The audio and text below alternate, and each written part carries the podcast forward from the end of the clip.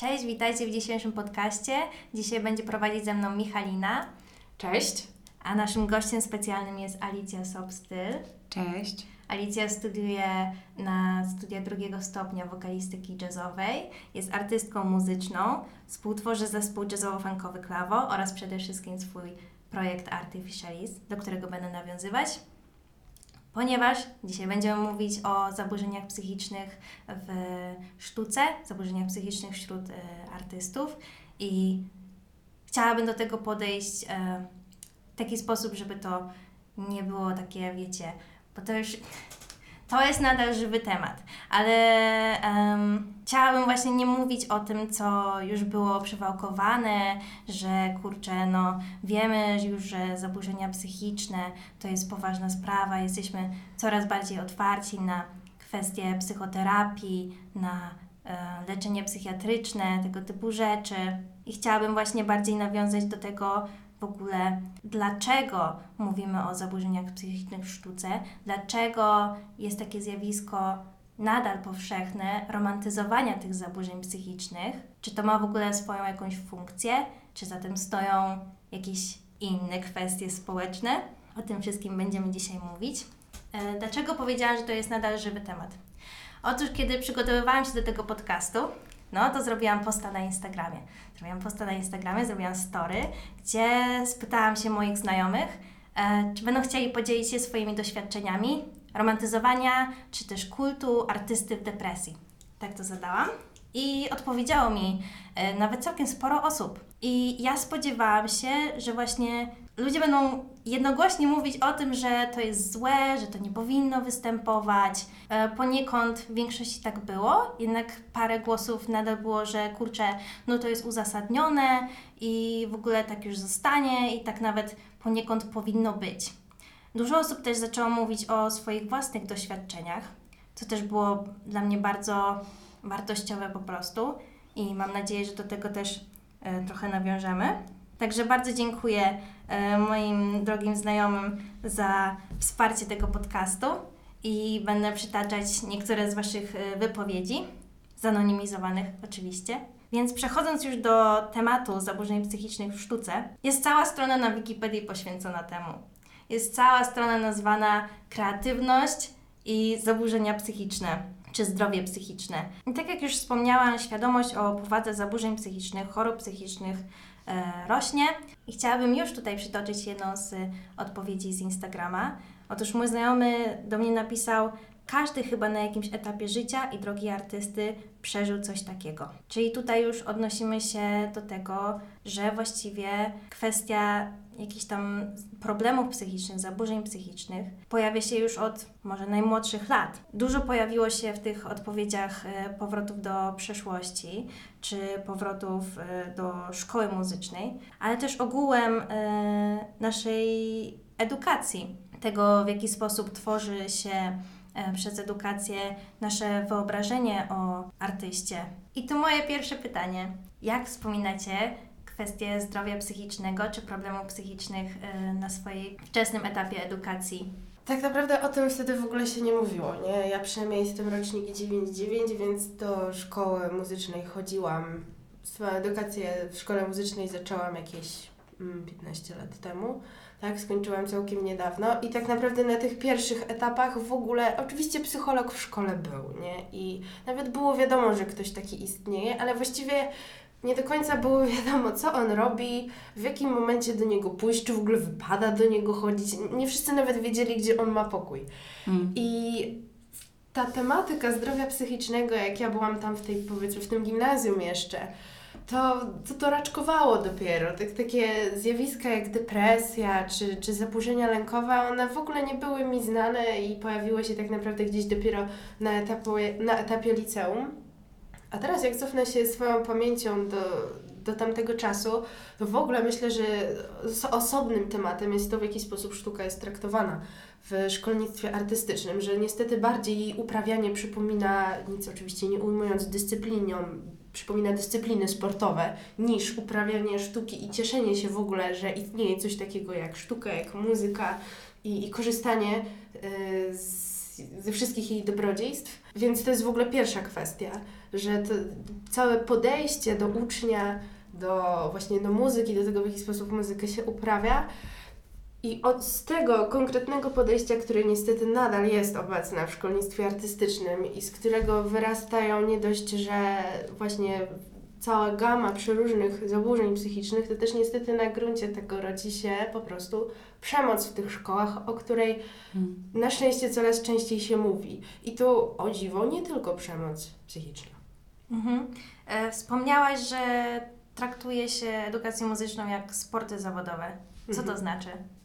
To znaczy, że od najmłodszych lat jest nacisk na to, żebyśmy byli w tym, co robimy, jak najlepsi, jak najsprawniejsi. I wcale nie przykłada się tak dużej wagi do tego, że no jednak małe ciałko i powiedzmy mały ten tutaj aparat ruchowy, powiedzmy na przykład w przypadku pianistów obręcz barkowa, tak, i, i tutaj te wszystkie mięśnie powiązane e, z rękoma, czy nawet e, z mięśniami tutaj posturalnymi, nie są gotowe na to, żeby obsługiwać cudzysłowie oczywiście, bardzo trudne i wymagające ogromnej siły utwory na fortepian, które są przeznaczone dla i mhm. były pisane przez dorosłych pianistów, mm. mężczyzn, a nam jako dzieciom kazało się to grać, bo co? Bo dużo pracowaliśmy, bo teoretycznie byliśmy w stanie przyswoić to na pamięć, bo nasze palce były to w stanie udźwignąć, ale tak naprawdę dopiero potem, jak poszłam na Akademię Muzyczną, czyli dobre 10 lat później, okazało się, że że nie, że ja mam tak napięty tutaj ten cały aparat mięśniowy, że ja teraz nie jestem w stanie luźno grać, bo, bo po prostu kiedyś musiałam się tak strasznie napinać, że to jakoś weszło mi w nawyk. Mhm. Jak najbardziej zgadzam się z Michaliną. E, wydaje mi się, że to jest naprawdę krzywdzące, że już od najmłodszych lat te dzieci traktuje się jako materiał na zawodowców, że nie ma tam miejsca na radość i zabawę i rozwój jakichś umiejętności, które później mogą po prostu przerodzić się w cokolwiek innego, jest duży nacisk na to, że będziemy uprawiać zawód już od najmłodszych lat. No właśnie, już od razu chciałam spytać, czy macie jakiś e, pomysł, jak to wpływa na kreatywność? Hmm. Myślę, że to dużo zależy nie od dyscypliny muzycznej, którą uprawiamy, bo zauważyłam, że na pewnym etapie rozwoju troszeczkę się rozbiegają powiedzmy kształcenie chociażby muzyków jazzowych od kształcenia mu- muzyków klasycznych. U muzyków klasycznych jest tak, że od najmłodszych lat jest ciśnienie na to, żeby jak najwięcej przyswajać utworów na pamięć, nie? To tak jak troszeczkę jakbyście się uczyły zupełnie, zresztą wiecie, osobnego języka, może to bardziej do słuchaczy niewtajemniczonych, tak jakbyście się od nowa uczyli nowego alfabetu, nowego języka i uczyli się, czyli poszczególnych wyrazów, składać z nich zdania, to trochę na tym polega uczenie się najpierw nut, a potem utworów muzycznych, więc mm, my jesteśmy bardzo mocno zaprogramowani. Dostać utwór, przeczytać go od deski do deski, nauczyć się go na pamięć, umieć znać wszystkie nuty po kolei i to bardzo mocno, zwłaszcza, zwłaszcza wśród tych muzyków klasycznych, ogranicza jednak kreatywność, bo głównie na to stawiano w naszej edukacji, żebyśmy my mm. świetnie wszystko umieli na pamięć. Nikogo nie obchodziło, czy my będziemy umieli zaimprowizować przez Twe oczy zielone Zanka Martyniuka, które jest tak proste, jest tak banalnie proste, bo jest oparte na trzech dosłownie funkcjach muzycznych. Nie, większość z nas tego po prostu jeszcze całkiem niedawno nie umiała. Myśmy umieli nauczyć się Beethovena od deski do deski na pamięć, mm. super mm. trudnych, skomplikowanych utworów, ale tego, co miało wpływać na to, żeby, żebyśmy po prostu czerpali też radość, chociażby wśród naszej rodziny, wśród naszych znajomych z grania i po prostu jak ktoś nam powie, ej, a umiesz zagrać jakąś tam piosenkę, to tak naprawdę to było mi często głupio, bo rozkładałam ręce, mówię, nie, my się tego nie uczymy kompletnie, więc tak, to strasznie ograniczało naszą kreatywność, rozwijało naszą pamięć i to jakby zawsze wychodzi mi w testach różnych pamięciowych, ale hmm. na pewno ograniczało kreatywność. Mhm. Tak, no zgadzam się, to, to przede wszystkim jest nauka rzemiosła, nauka bycia wykonawcą, często też mocno skupiona od razu na byciu wirtuozem, na dążeniu do tego, żeby być solistą, gdzie rynek muzyczny, szczególnie dla muzyków klasycznych, którzy grają na przykład na instrumentach, e, które są składem orkiestry, no jest przesycony i naprawdę ciężko jest się przebić e, przez mm, tą ogromną ilość ludzi, którzy tak samo przeszli te wszystkie etapy edukacji, plus musieli jeszcze wyróżnić się czymś, czymś, czymś jeszcze dodatkowym. E, I wydaje mi się, że to jest naprawdę ciężkie dla szczególnie takich małych dzieci, gdzie one non-stop muszą walczyć o to, żeby być najlepsze. Że to nie chodzi już o właśnie. Wszystkie naraz.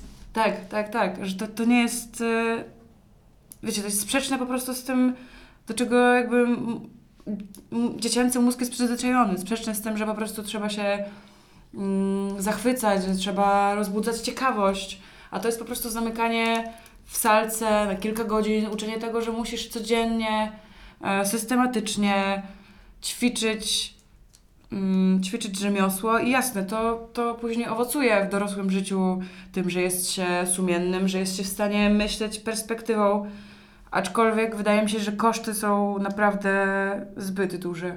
Że Koszty różnego rodzaju, bo i koszty społeczne, bo przecież to jest tak naprawdę przez lata zaniedbywanie jednak y, życia to, towarzyskiego chociażby.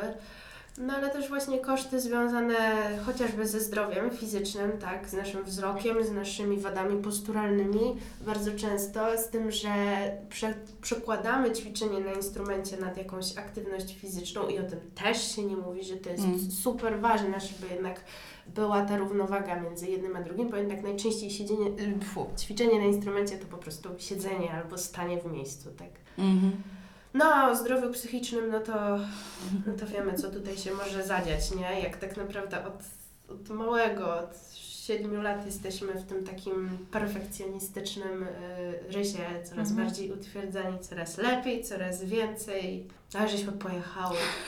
po tym, co nas jednak ukształtowało, No. jakby nie patrzeć, ale no dzisiaj o takiej, a nie innej stronie tego wszystkiego rozmawiamy. Mhm. Dzięki, to jest bardzo wartościowe, co mówicie. Dużo samotności jakby w tym słychać, dużo właśnie takiego wyobcowania. I tutaj pojawiały się też e, głosy od moich znajomych, że artyści, a przynajmniej ci, e, z którymi rozmawiałam, uciekają w sferę własnych wyobrażeń, błądzą myślami. Mogę na przykład przytoczyć przykład koleżanki z roku, która z kolei chodziła od małego do prywatnej szkoły muzycznej, e, która głównie opierała się na tym, żeby rozbudzać w dzieciach ciekawość, ciekawość muzyką.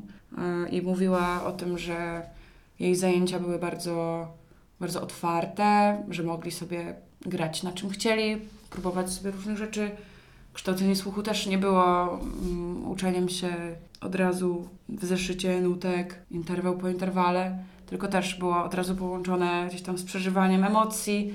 I ona dziś jest, e, dzisiaj jest pianistką, jest kompozytorką, bo studiuje kompozycję, która ma ogromną wiedzę, ale widać, że ta wiedza jest, jest podparta po prostu, wiecie, po prostu zajawą, że Mhm. ona, ona została w ten świat wprowadzona jak w świat po prostu palety barw. Często bardzo intuicyjnie podchodzi do teorii muzyki, ale mimo wszystko jesteśmy, nawet powiedziałabym, że w tyle za nią. Że jej wiedza teoretyczna jest, może nie teoretyczna stricte, chociaż ma też ogromną wiedzę teoretyczną, ale jest podparta właśnie tym, że ona z tą muzyką po prostu obcowała. Czyli, że nie, nie, nie było jej narzucone, że ona musi się tego nauczyć, bo inaczej czeka ją kara, tylko po prostu ona chciała się tego uczyć, bo to było dla niej ciekawe.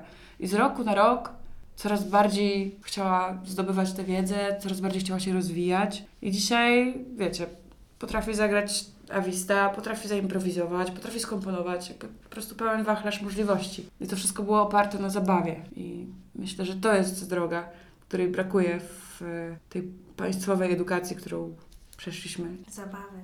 Zabawa, tak, Mhm. naprawdę.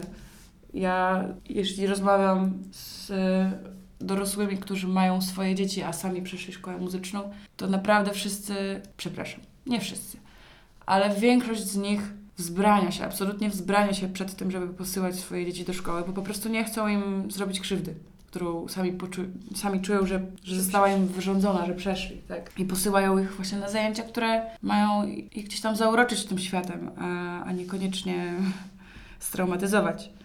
Mhm. E, Wspomniałaś o tym łączeniu od najmłodszych lat e, doświadczeń muzycznych z emocjonalnymi i tak sobie pomyślałam, że nawet dla takich laików e, totalnych wyrażanie swoich emocji często dzieje się właśnie twórczo, często dzieje się przez muzykę, często dzieje się przez e, sztukę wizualną, poezję i chciałam spytać, czy to też jest dla Was jakiś mechanizm radzenia sobie z emocjami, czy jednak, mówiąc brutalnie, zostało Wam to odebrane? Ja myślę, że dla mnie na pewno jest. I nie mogłabym przytoczyć nie jeden taki moment, kiedy mając jakieś trudne chwile, siadałam sobie do, do jakiegoś utworku z nutkami lub bez i po prostu się w niego zagłębiałam. Do tego jeszcze jak m- ma się taką możliwość, że nikt Was nie słyszy, nie wiem, możecie sobie instrument na słuchawki podłączyć. No to to jest w ogóle fantastyczna sprawa, bo po prostu wtedy wiecie, że nikt Was nie słucha, nikt Was nie kontroluje i możecie sobie tak naprawdę z tym instrumentem robić co chcecie. Możecie przysłowiowo rozmawiać z nim, w sensie metaforycznie, możecie po prostu krzyczeć na niego, możecie się na nim wyżyć. To jest fantastyczne, bo to zostaje tylko między Wami, między Tobą a instrumentem. E, natomiast myślę sobie, że taką ważną sprawą tutaj a propos zabawy, którą wspomniałaś, jest, bo jakby na przyjemność z grania składają się różne komponenty. I myślę, że u ludzi, którzy może nie przeszli tej edukacji muzycznej w takim pełnym wachlarzu jak my tutaj, u nich jest więcej tej komponenty zabawy jednak, u nas jest więcej komponenty zadaniowości, nie? I nawet jeżeli siadamy sobie do tego instrumentu, żeby się rozerwać, to jednak nawet podświadomie, czy po prostu warunkowane w nas jest to, żeby ten utwór dobrze zagrać. Nie żeby się przy nim totalnie rozluźnić i świetnie pobawić, chociaż to też jest obecne, ale jednak to takie poczucie, że właśnie siadam i będę grać, odgrywa u nas, u tych ludzi Mhm. wykształconych dużą rolę. To właśnie takie zadaniowe podchodzenie do grania. Tak. Mhm. Ym, powiedziałaś, że wyrażanie emocji dzieje się między tobą a instrumentem, a jednak y, tutaj od razu chciałam nawiązać Ala do twojej twórczości. Mhm. Tak, no ja mogę Nie nawią- ukrywasz po prostu e, problem, problemów z, z zakresu zdrowia psychicznego. Twój utwór Don't Panic Attack mówi wprost o tym, o czym jest y, po prostu tytuł. Czyli czasem to się nie rozgrywa tylko między y, sobą a instrumentem. I chciałam się zapytać, jak to jest, że się tym podzieliłaś? Mhm. Myślę, że kluczową rolę tutaj odegrało to, że trafiłam do środowiska jazzowego. No w sumie in, intencjonalnie trafiłam. Ja po prostu poczułam, że, że tam, tam jest moje miejsce, że tam są ludzie, którzy mm, oprócz wykonywania muzyki mają w sobie coś więcej. Chociaż to, to wiecie, to, to nie chodzi o, o to, na jakim jest się wydziale, nie? Tam większość ludzi też skończyła szkoły muzyczne. Większość. No, pół na pół. Ale to środowisko bardzo zmieniło moje postrzeganie muzyki i przede wszystkim otworzyło właśnie na to, że nie każde wystąpienie musi być recitalem, że mogę się wyżyć, ale też mogę to zrobić w grupie, że ci ludzie, tak jak wspomniałaś o tym, że rozmawiasz z instrumentem, to oni rozmawiają z tobą poprzez swoje instrumenty. I to było dla mnie bardzo otwierające doświadczenie. E, Właśnie z naj, naj, najbardziej chyba zajęcia Mm, nie wiem, czy mogę przywoływać nazwiska. Zajęcia z Dominikiem Kisielem, wspaniałym pianistą, który jest, jest e, pianistą po 12 latach szkoły muzycznej na fortepianie i później też studiował e, fortepian klasyczny, ale też od razu gdzieś tam zanurzył się w ten świat improwizacji. I on nas bardzo otworzył na to, żeby, mm, żeby nie skupiać się po prostu na tym, jaki jest ten dźwięk, czy on jest doskonały, tylko właśnie znaleźć w nim po prostu treść, że nawet jeżeli jest niedoskonały, to co to znaczy? Co ja mogę dodać do grupy od siebie poprzez ten mój dźwięk, który będzie nieważne, czy doskonały, czy niedoskonały, czy w ogóle nie będzie dźwiękiem, czy będzie jednym dźwiękiem przez całą, nie wiem, godzinę. Wiecie, że po prostu zwróćcie uwagę na to, co razem tworzymy.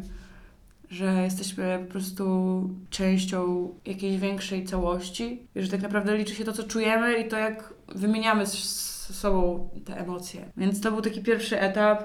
Później też zajęcia z Emilem Miszkiem i z Tomkiem Chyłą. Ale też e, właśnie to trochę też młode pokolenie, bo wydaje mi się, że też nie ma co tak gloryfikować środowiska jazzowego, bo mamy też mnóstwo ludzi, którzy są tak samo zafiksowani po prostu na, na wykonawstwie, nie? Bo jazz też jest już gatunkiem historycznym. To, to też jest już, mm, wiecie, muzyka, którą da się po prostu odtwarzać z nut.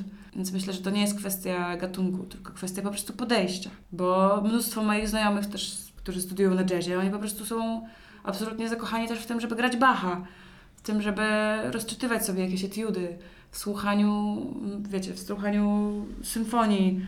Nie ma tam po prostu podziału na gatunki, nie? Liczy się po prostu tylko muzyka, liczy się, liczy się emocja, jaka za nią, za nią idzie. Nie odpowiedziałam na pytanie. Tak, no właśnie, chciałam do tego powiedzieć, żeby powiedziałaś, że e, dzielisz się niejako tym z, powiedzmy, ze środowiskiem, z em, ludźmi z zespołu, z innymi studentami też, a ja chciałam też spytać, czemu zdecydowałaś się podzielić tym z publicznością, Mhm. z szeroką widownią. Na pewno zaczęło się od tego, że po prostu potraktowałam to troszkę jak taki proces terapeutyczny, że zaczęłam sama dla siebie spisywać to, jak się czuję w danej sytuacji. Później dopiero zaczęłam sobie myśleć, że kurczę, chyba to nie jest tak, że tylko ja się tak czuję.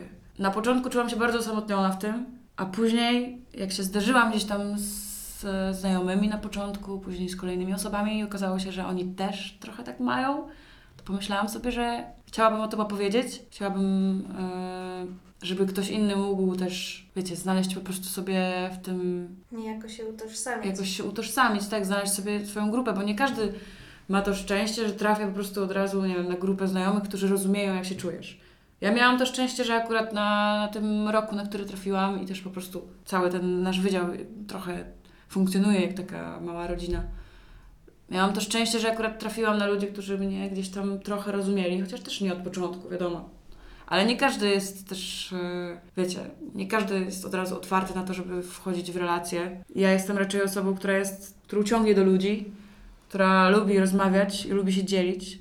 Ale pomyślałam sobie o tym też, że nie każdy, nie każdy tak ma. I ja przez chwilę też tak miałam, bo wpadłam gdzieś tam w stany depresyjne, które sprawiły, że moja osobowość, mój temperament gdzieś tam zniknęły i nagle stałam się osobą, która nie chciała w ogóle rozmawiać z ludźmi. I właśnie wtedy pisanie tych rzeczy mi pomogło, nie? Wrócić do tego, że nie jestem w tym sama. I trochę było tak, że sobie wyobraziłam też po prostu tych ludzi, do których chciałam dotrzeć i to sprawiło, że właśnie poczułam, że to, co czuję jest okej. Inni też tak czują, niektórzy bardziej niż ja nawet. I że po prostu w ten sposób możemy się gdzieś tam znaleźć. I to też było moją motywacją do tego, Mhm. żeby, żeby po prostu też z tych, y, z tych stanów depresyjnych trochę wyjść, bo nagle znalazłam, nagle znalazłam sobie zajęcie. Za to też dziękuję w ogóle moim przyjaciołom z zespołu i mojemu chłopakowi, który mnie bardzo mocno zmotywował do tego, żeby w ogóle te kroki podjąć. Bo gdyby nie to, to prawdopodobnie dalej bym leżała w kocu. Myślę, że to niejako stawiacie w roli autorytetu. Och, znaczy, nie. mówię o byciu takim e, głosem, który mm, przemówił właśnie o tych zaburzeniach psychicznych, ale o co mi chodzi? Chciałabym do tego nawiązać, że co jakiś czas pojawia się jakiś artysta na jakichś wyżynach, który staje się takim głosem pokolenia, nie? Ktoś się staje popularny, bo mówi o różnych e, problemach społecznych, czy też właśnie indywidualnych, ludzie z tym się utożsamiają, nagle staje się on głosem pokolenia, Mm. staje się bardzo popularny, po prostu przemawia y, głosem y, innych ludzi. I wtedy myślę, że niejako będąc takim autorytetem, takim właśnie głosem, może dojść czasem do zjawisku, zjawiska kultywowania czy Hmm. gloryfikowania takiej osoby. Ale też na takiej zasadzie, wiesz, on przeżywa takie problemy, odniósł sukces, więc ja też będę przeżywać takie problemy, odniosę sukces, nie? I tutaj pojawia się właśnie ten, yy, może się pojawić ten mechanizm właśnie tego łączenia, yy, romantyzowania tych yy, problemów yy, ze zdrowiem psychicznym, z sukcesem po prostu. Bardzo fajne, się bardzo fajne połączenie w ogóle tych faktów i przejście. Mhm. Tak, ja, ja absolutnie się zgadzam. Po pierwsze, wydaje mi się, że tak, mm, jak to nazwać? Historycznie, społecznie, czysto tak po prostu, że artysta to dzisiaj jest troszeczkę odzwierciedlenie tego, jaką funkcję wcześniej pełnili bogowie. Wiecie, Mhm. że to jest trochę takie stawianie kogoś na piedestale, na Aha. scenie, on przemawia do tłumu, on jest... Podobne e, cechy, kumam. Podobne cechy, tak, że on jest gdzieś tam troszeczkę z innego świata, inaczej jest ubrany, Mhm. e, gdzieś tam jest troszeczkę, mm, Kosmita. troszeczkę tak. Trochę, no. więcej, trochę więcej widzi, trochę więcej słyszy. W ogóle to wszystko, to Tak, co tak, mówisz, tak. to w ogóle nie bez, nie bez Mm. powodu nazywamy dzisiaj romantyzowaniem Mm. artysty, bo te idee właśnie w epoce romantyzmu się zrodziły tak. historycznie rzecz ujmując, nie? Jezu, tak. Ja e, osobiście mam dosyć sceptyczne nastawienie do tego, A, bo też myślę, że to jest trochę, trochę niefajne, bo czasem mam wrażenie, że niektórzy to wykorzystują i traktują się troszkę tak grupa lepsza, wiecie, taki trochę elitaryzm w to wchodzi. W sensie sami artyści to wykorzystują. Tak, tak, no. zdecydowanie. Wiecie, że jest taki trochę antynormizm, że ja jestem inny, jest, nie jestem normalny, Kurde, jestem no wyjątkowy. trudno się nie poczuć. Nie, naprawdę. Dla mnie osobiście to jest straszne. Mhm. Eee, I jasne, to jest wynikiem tego, tego postromantyzmu, że gdzieś tam, wiecie, kiedyś po prostu specjalnie trochę tak to hypowali, nie? że on jest dotknięty ręką Boga, on, Mhm, on mhm. jest w stanie się z nim skomunikować i on przez niego przemawia, wiecie, ten Bóg. I gdzieś tam to zostało. I tak samo ta romantyzacja talentu. Ja w ogóle nie wierzę w coś takiego jak talent. Wierzę w jakieś predyspozycje, które są wynikiem tego, z czym się spotkaliśmy w okresie prenatalnym, okresie później pierwszych lat, w ogóle, wiecie, to z czym się stykaliśmy jako dzieci. Środowisko. Środowisko, dokładnie. Okej, można to nazywać talentem, ale no, nie wierzę w taką bójdę po prostu, że Bóg zesłał nam talent do tego, że teraz gramy na wiolonczeli. No, come on. Mhm. Kurde, totalnie mówicie to, co ja sobie zapisałam w notatkach, nie? Mi się spodobał mi się, co powiedziałaś o artyście, że on trochę więcej słyszy, trochę więcej widzi. I tutaj znowu przytoczę e, cytat mądry znajomego. Ja zachwycam się czasami czymś, na co na przykład jakiś mój znajomy nie zwróci uwagi, ale też martwię się i przejmuję szczegółami, które innych by nie ruszyły. Tak, bo jakby każdy, przepraszam, każdy kij ma dwa końce, nie? To, że to, że powiedzmy artyści czy ludzie, którzy się zajmują sztuką, mają troszeczkę bardziej wrażliwe układy nerwowe, tak bardzo roboczo to nazwijmy, nie? To oni, to te układy nerwowe są bardziej wrażliwe nie tylko na różne y, piękna natury, czy dźwięku, czy w ogóle czegokolwiek, co nas otacza, ale też jakby szybciej na przykład jesteśmy, na przykład potrafimy być bardziej reaktywni niż reszta, tak? Być może dlatego grupa zawodowa artystów boryka się być może, nie chcę powiedzieć, że na większą skalę, ale z jakimiś jednak, no, w grupie artystów zwykle jest więcej osób, które mają jakieś problemy, zaburzenia psychiczne. I myślę, że to może wynikać właśnie z tej nieco większej wrażliwości układów nerwowych, reaktywności, jakkolwiek roboczo tu tego nie nazwiemy. Być może jest to trochę stygmatyzujące, jakby nie chcę tutaj też żadnych stereotypów uprawiać, ale musimy jakoś ogólnie, znaczy chciałabym jakoś ogólnie tak zamknąć to tutaj. Tak, no właśnie chciałam się do tego odnieść, e, przywołując jakieś e, teorie czy badania. Powiedziałaś o tym, że artyści są wrażliwsi i generalnie są trzy takie teorie. E, Jedna jest taka, że to najpierw zaburzenia nastroju, mówiąc wprost, wspierają kreatywność przez jakąś taką umożli- przez umożliwienie po prostu e, tego, że osoba chce eksplorować swoje skomplikowane emocje i emocje i to jej to umożliwia, albo że przez hipomanię czy manię w dwubiegunówce i tą taką wolność skojarzeń e, zaburzenie prowadzi do twórczości.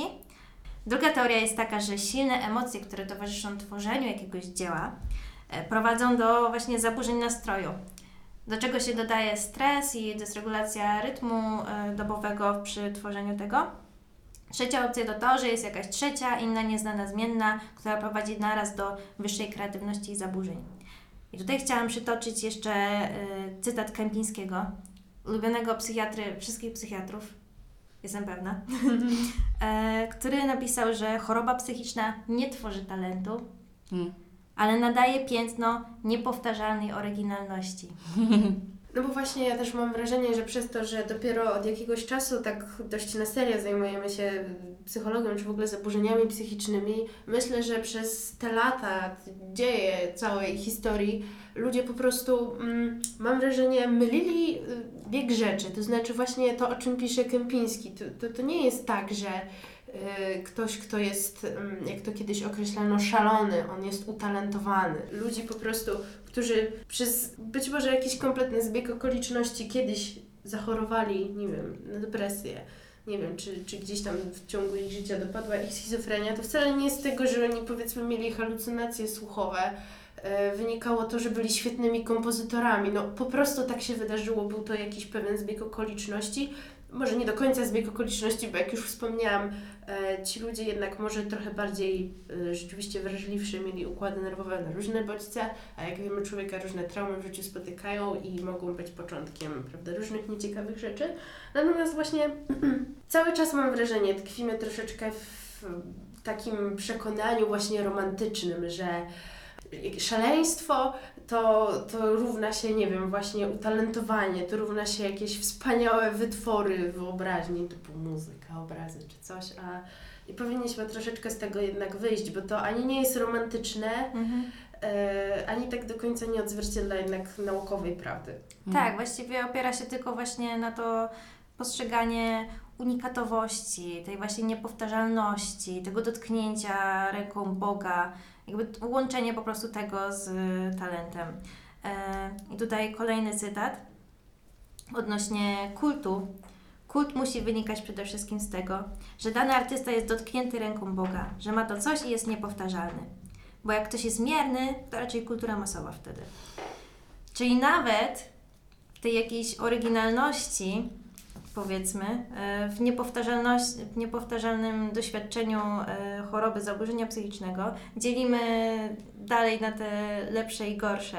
I em, tak patrząc pobieżnie, bym powiedziała, że takimi popularnymi właśnie zaburzeniami, które e, romantyzujemy w kontekście sztuki, to była właśnie choroba afektywna dwubiegunowa, zwłaszcza w doświadczeniu właśnie tej manii, schizofrenia, No, Zdecydowanie. No. a w jakiejś tam kolejności depresja czy zaburzenia lękowe bardziej przez to, że się z tym możemy utożsamiać częściej. Dla, dla mnie po prostu wszystkie te trzy teorie trochę łączą się w jedną. Czyli, że jednocześnie i ktoś, kto gdzieś tam został ukształtowany tak, a nie inaczej, sięga po tego rodzaju zawód i potem jak już jesteś w tym środowisku, to to śro- środowisko na Ciebie jeszcze oddziałuje i to może pogłębić też po prostu to, e, jakie masz stany psychiczne. Ale to, co chciałam powiedzieć też, e, to to, że w samym środowisku wydaje mi się, że to jest trochę krzywdzące też, że postrzegamy trochę te zaburzenia jako coś, coś dobrego, coś atrak- atrakcyjnego, że ludzie, którzy po prostu są szczęśliwi, ci, którzy, nie wiem, są w stanie zbudować trwałą relację, ci, którzy po prostu cieszą się z małych rzeczy, którzy gdzieś tam patrzysz na nich i widzisz, że są zadowoleni, są trochę gorzej oceniani niż ci, którzy są smutni, Co znaczy gorzej? gorzej. To znaczy, że mm, wydaje się, że twórczość osób, które są smutne, które są w depresji, które mają jakieś zaburzenia, jest bardziej jakościowa, że jest lepsza w znaczeniu takim, że to jest jakby sztuka wyższa, wiecie? Mhm. Mhm. Że to już nie jest e, A, to też jest oddzielny temat, sztuka wyższa, sztuka niższa. Sztuka tak, sztuka wyższa, sztuka niższa. Po prostu, że jak jesteś zadowolony, to to jest mniej atrakcyjne niż to, jakbyś był smutny. To właśnie to jest to, o czym też e, e, gdzieś tam mam wrażenie, że w naszym okresie do dojrzewania było, było sporo, czyli jak pojawił się Tumblr i Mhm. właśnie te chude postaci, które... Estetyczne zdjęcia. Tak, estetyczne zdjęcia z papieroskami. papierosami, z, tam z narkotykami. Lana Del wiecie, Rey. Lana Del Rey, dokładnie. Jeżeli można nazwiska. Nostalgia. e, kurczę, ja sama się z tym zdarzałam, że naprawdę czułam, że w momencie, kiedy jestem smutna, to jestem fajniejsza. Mhm. Że jakby więcej osób też to interesuje. Że jak jestem zadowolona, to po prostu wszyscy mają takie, o, hejka, jesteś Normalka, nie? normalka, nie? Jakby A nikt nie coś zwraca ciekawego, uwagi. coś innego. A tutaj tak, tak. Mhm. Coś, I co- w ogóle sam smutek, sam w sobie, on był naprawdę wciągający, on był narkotyczny. Bo to było tak, że jak już jest się tym smutnym, smutną, wiecie, postacią, na którą wszyscy zwracają uwagę, no w ogóle dostajesz tę uwagę, nie? W ogóle wspaniale. Wszyscy się pytają, jak się czujesz. I ty mówisz, że ty nie chcesz w ogóle, żeby cię pytali, ale naprawdę potrzebujesz tego. Mhm. No bo ostatecznie, czy artysta, czy nie, jakby każdy z nas gdzieś tam ma te niespełnione potrzeby, których szuka. Tak, i to są właśnie takie pośrednie korzyści z y, problemów. To takie zainteresowanie społeczne, gdzie ta taka chęć tych zaburzeń, y, odnosząc się znowu do badań, jest y, niebezpieczna, bo kreatywność u osób z zaburzeniami tak naprawdę nie różni się od tych bez zaburzeń. A na przykład również jest niższa u osób z zaburzeniami nastroju typu depresja. No i tutaj wiadomo, łączy się to głównie z neuroprzekaźnikami dopaminy, serotoniny, gdzie ich aktywność jest e, zaburzona w zaburzeniach nastroju. Mamy na przykład niedobór dopaminy i po prostu nie możemy się tak naprawdę zabrać za to, co jest Mhm. ważne. Mamy niedobór serotoniny i mamy problemy z pamięcią między innymi. Właśnie z tym nastrojem znowu wszystko łączy się z motywacją. Także ja nie wiem, co tak realnie, racjonalnie może w tym atrakcyjnego. I chciałam jeszcze tutaj polecić e, serdecznie e, Kopernikusa. Kto mnie zna, ten wie, że bardzo lubię inicjatywę Kopernikus. Zajmuje się nią m.in. Uniwersytet Jagielloński. Tam są różne wykłady, ale też e, kursy, nie tylko z zakresu psychologii, ale o psychologii powiem. Tam jest taka seria właśnie o, o sz- sztuce, o psychologii, czy można mówić psychologii sztuki, estetyki. E, I jest taki wykład Twórczy Szał z profesor Dominiką Dudek. E, I ona właśnie tam opisuje mm, doświadczenia, jak to się odnosi do, e, do badań i mówi wprost, że choroba po prostu hamuje siły twórcze i dochodzi do destrukcji, nawet jeżeli powolnej. Mm.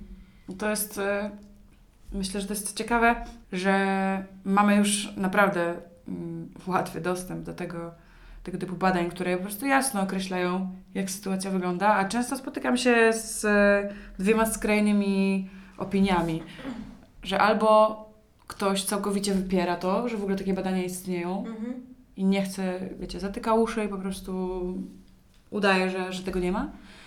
Albo z kolei idzie w przesadę, w hipochondrię, że zaczyna to Mhm. po prostu przesadnie przyjmować na siebie. I też teraz przyszła mi do głowy trzecia postawa, bo nie chciałabym też, żeby tak cały czas negatywnie może oceniać tę naszą, tę naszą bańkę, E, bo no jestem pewna, że też wśród moich znajomych jest mnóstwo osób, które są po prostu refleksyjne, które naprawdę są głodne wiedzy i dowiadują się o tym i wiedzą, że sami mają problemy, ale po prostu często brakuje im jakiejś takiej motywacji do tego, żeby sobie z nimi poradzić. Wiecie, że nawet jeżeli pójdą zaczerpnąć porady, to szybko, szybko czują się zranieni, nie? Bo też wydaje mi się, że może często spotkali się po prostu też z stygmatyzacją trochę, Aha. Wiecie, że właśnie przez to, że są w tym środowisku artystycznym, to ludzie tak machali ręką, nie? O, artysta, A. cierpiący, Mhm. następny się znalazł. I w momencie, kiedy chcą sięgnąć po pomoc i wiedzą, że mają problem i chcą coś, wiecie, chcą zmiany, chcą pomocy Mhm. i sięgają po nią, to znam wiele historii, w których po prostu zostali skrzywdzeni i po prostu przez swoją jakąś tam wyższą wrażliwość zniechęcali się do po prostu szukania kolejnych, kolejnych prób. Ale dlatego super, że w ogóle powstają też takie inicjatywy, nie? Że nasze środowiska się też zdarzają, że Mhm. my się teraz tutaj spotykamy i rozmawiamy. Wiesz, jakby nie patrzeć, jesteśmy przedstawicielami pokolenia Ojej, Młodego. pokolenia. Wiesz, że to, to świadczy też o jakiejś zmianie, nie? To, że Mhm. to, że po prostu ten temat jest poruszany i że możemy sobie o tym podyskutować O, fajnie. i o fajnie, no. Fajnie, jak optymistycznie. Chciałam y, jeszcze powrócić do jednej z odpowiedzi na Instagramie, tutaj nie przytoczę jej bezpośrednio, ale rozmowa zaczęła się od tego, że osoba stwierdziła, że właśnie tak, y, występuje y, zjawisko kultywowania zaburzeń psychicznych y, u artystów i że to w ogóle jest y, potrzebne i że to ma swoje racje i że faktycznie to jest takie niepowtarzalne i niesamowite i że każdy artysta w ogóle powinien być e, zaburzony. A potem przeszliśmy jakoś w toku dyskusji do tego, że jednak chodziło po prostu o same negatywne emocje, a niekoniecznie jeszcze zaburzenia. Że chodzi właśnie o umożliwienie słuchaczowi utożsamienia się z doświadczeniami negatywnych emocji. I wyszła z tego jakaś taka właśnie potrzeba po prostu społeczeństwa do doświadczenia tych negatywnych emocji, doświadczenia właśnie też w taki sposób e, pośredni, przez widzenie, przez słuchanie tego. Mhm. I przypomniało mi się, skojarzyło mi się to z patologizowaniem tych negatywnych emocji. nie? Że dzisiaj jesteśmy nastawieni na efektywność, e, na tą szybkość, na perfekcyjność, musimy być e, najlepsi i trochę nie mamy przestrzeni na to. I o tym też e, między innymi pisze Stawiszyński w swojej książce Ucieczka od bezradności, którą bardzo lubię.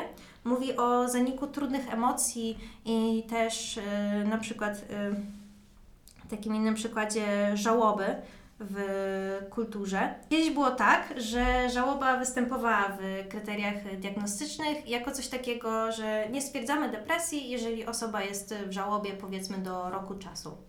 Później ten czas został skrócony do trzech miesięcy.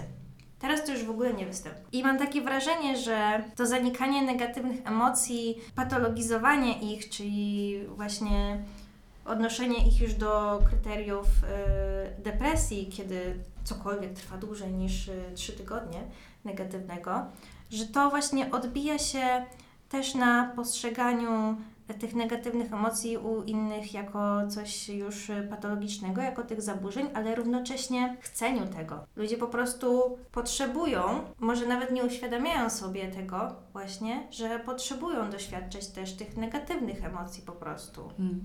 Takiego przyzwolenia na przeżywanie tych emocji. Tak, rzeczywiście powiem Ci, że w ogóle nie pomyślałam o tym w tym, w tym kontekście o, o sztuce, ale rzeczywiście jeżeli ona i rzeczywiście w moim wypadku również niejednokrotnie pełni funkcję takiego właśnie katarzis, gdzie ja mogę sobie poprzeżywać swoje różne rzeczy i ta sztuka mi to ułatwia, to rzeczywiście jest to bardzo potrzebne. Nie? Jakby tutaj. I rzeczywiście zgodzę się z Tobą, że nie mamy dużego przyzwolenia na to, żeby mieć gorszy dzień, żeby się słabiej czuć, Mhm. żeby w jakikolwiek sposób nie domagać, czy to psychiczny, czy to fizyczny.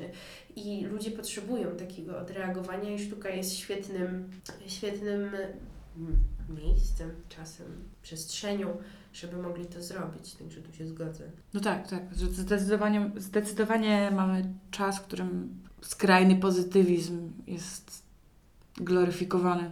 Ale no kurczę, ja nie czuję, żeby to było, wiecie, żeby to było jedyne wyjście. I myślę, że po prostu gdzieś tam trzeba znaleźć złoty środek, nie? Nie tylko z skrajności w skrajność. Dokładnie, no, no, czyli no. nie z hiper e, zadowolenia w e, największy dół świata, Mhm. a wydaje mi się, że też w ogóle samo pojęcie sztuka jest tak pojemne, że po prostu powinniśmy w końcu pozwolić na to, żeby każdy sobie tworzył co chce. Po prostu. Wiem, że to pewnie będzie ciężkie, żeby tak po prostu, wiecie, przeskoczyć to. Bo, bo to też zajmie trochę czasu, nie? Jesteśmy chyba też przyzwyczajeni do tego po prostu, że jak jest tam źle, to wtedy jesteśmy wrażliwsi też i sięgamy po te, po te źródła. Mm, może też dlatego, że właśnie też w samym, wiecie, po prostu okresie gdzieś tam pierwszej styczności, to w momencie, kiedy jakby ta sztuka nie była, co chcę powiedzieć, że tak naprawdę jak też sobie po prostu przeanalizuję swoje, swoje okres dojrzewania, to albo chodziłam na nudne wycieczki, gdzie byłam jakby względnie zadowolona i wtedy gdzieś tam miałam styczność z jakąś sztuką, albo po prostu sama w pokoju, kiedy było mi smutno, bo nie wiem, pokłóciłam się z koleżanką, bo chłopak mnie rzucił, no to wtedy zagłębiałam się, tak, w tą smutną. No i wiadomo, że wtedy było, czułam się fajniej, lepiej i w ogóle emocje wtedy były, sięgały w ogóle zenitu, nie, bo Mhm. mózg po prostu szalał.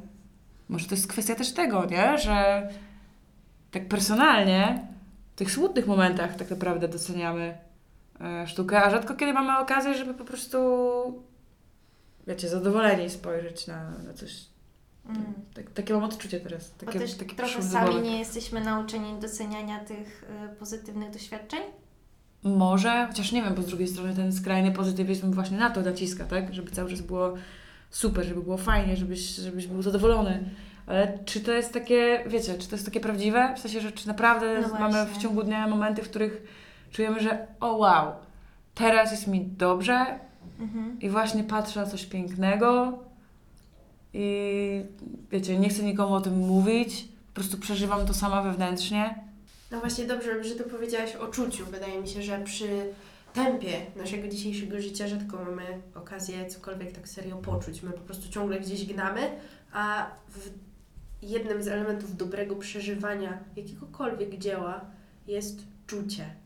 Nie? Także fajnie, że o tym czuciu mówisz, ono jest mega ważne. Mm. Wiesz, też mi się skojarzyło, że właśnie nie ma tego złotego środka na zasadzie e, doświadczamy smutne, doświadczamy wesołe, tworzymy smutne, tworzymy wesołe, a czy tworzymy uważne? Tworzę obecnie w dwóch zespołach, y, które są od siebie zupełnie różne, ale żaden z nich y, nie jest, y, wiecie, żaden z nich nie jest lepszy. One są po prostu inne. Mhm. W jednym gramy w ogóle na maksa kolorową muzykę i cały czas się śmiejemy. W drugim gramy muzykę z tekstami, które poruszają tematy ocierające się o stany depresyjne, które przeżywałam, ale nadal mamy tam po prostu też mnóstwo beki. W sensie chodzi o to, że niezależnie od tego, jaką, jaki rodzaj muzyki tworzymy, mm, to one są dla mnie równie wartościowe. Nie? Czy, czy mam utwór, w, którym Kostek y, skatuje, robiąc sobie żarty z y, improwizacji wokalnej, czy utwór o tym, że wpadam w panikę, to uważam, że są tak samo wartościowe. Czy wesołe, czy smutne. Bardzo fajnie, długo rozmawiałyśmy. Dziękuję Wam, wam bardzo za e, współtworzenie dzisiejszego odcinka. Alicję Sobstyl i Kostka właśnie możecie usłyszeć e, w Klawo, między innymi na Spotify'u. Alicję możecie też usłyszeć w Artificialis, też na Spotify'u, tak jak nas. I obserwujcie nas też na Instagramie i na Facebooku SK Psychologii. Oh, bye bye then. I dziękuję jeszcze raz y, wszystkim za odpowiedzi, inspiracje. Y, bardzo fajnie.